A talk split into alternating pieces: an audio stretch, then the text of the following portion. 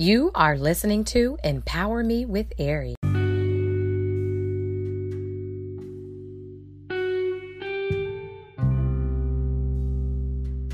Hey, kings and queens, royal people, this is Queen Ari. I'm on here to remind you of this. I want to remind you to slow down. Sometimes we can move so fast, you know, all day, every day, all week. Before we know it, we look up, the whole day is almost gone, gone, and we forget at times to eat. We have to be willing to pace ourselves and trust that God will give us the grace that we need to proceed.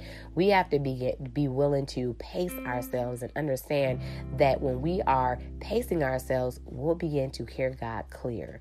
We'll begin to get the instructions that we need so that we can do and use the strategies that he gives us to accomplish what he has for us.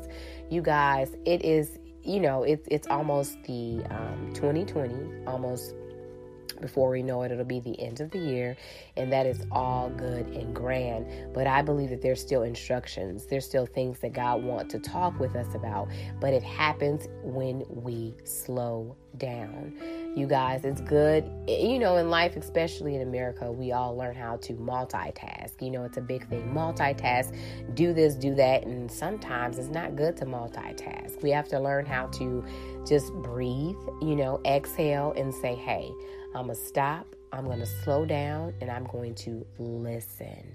Because in the listen, when we wait and when we listen, that's when God can give us the secrets. That's when He can tell us things that He's always been trying to tell us. So, guys, just take the time, acknowledge Abba Father. He's here for us and He loves us so much. But we just have to make that time for Him, okay? You guys, let's stay encouraged, slow down enjoy, breathe, and let God speak to you. All right, remember to renew your mind. It is the gold mine.